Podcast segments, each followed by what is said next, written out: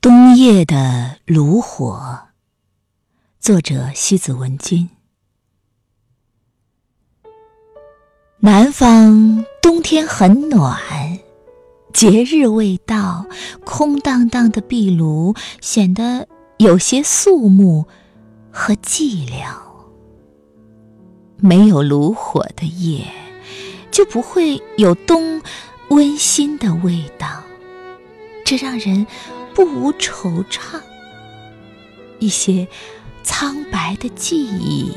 不禁灼灼在火中燃烧，被同样炙烤的双手迎面扑来的热气，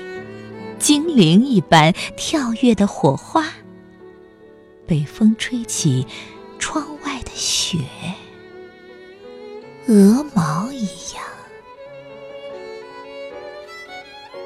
一瓣瓣飘落在遥远的彼岸，雪一样堆积起的浪花里，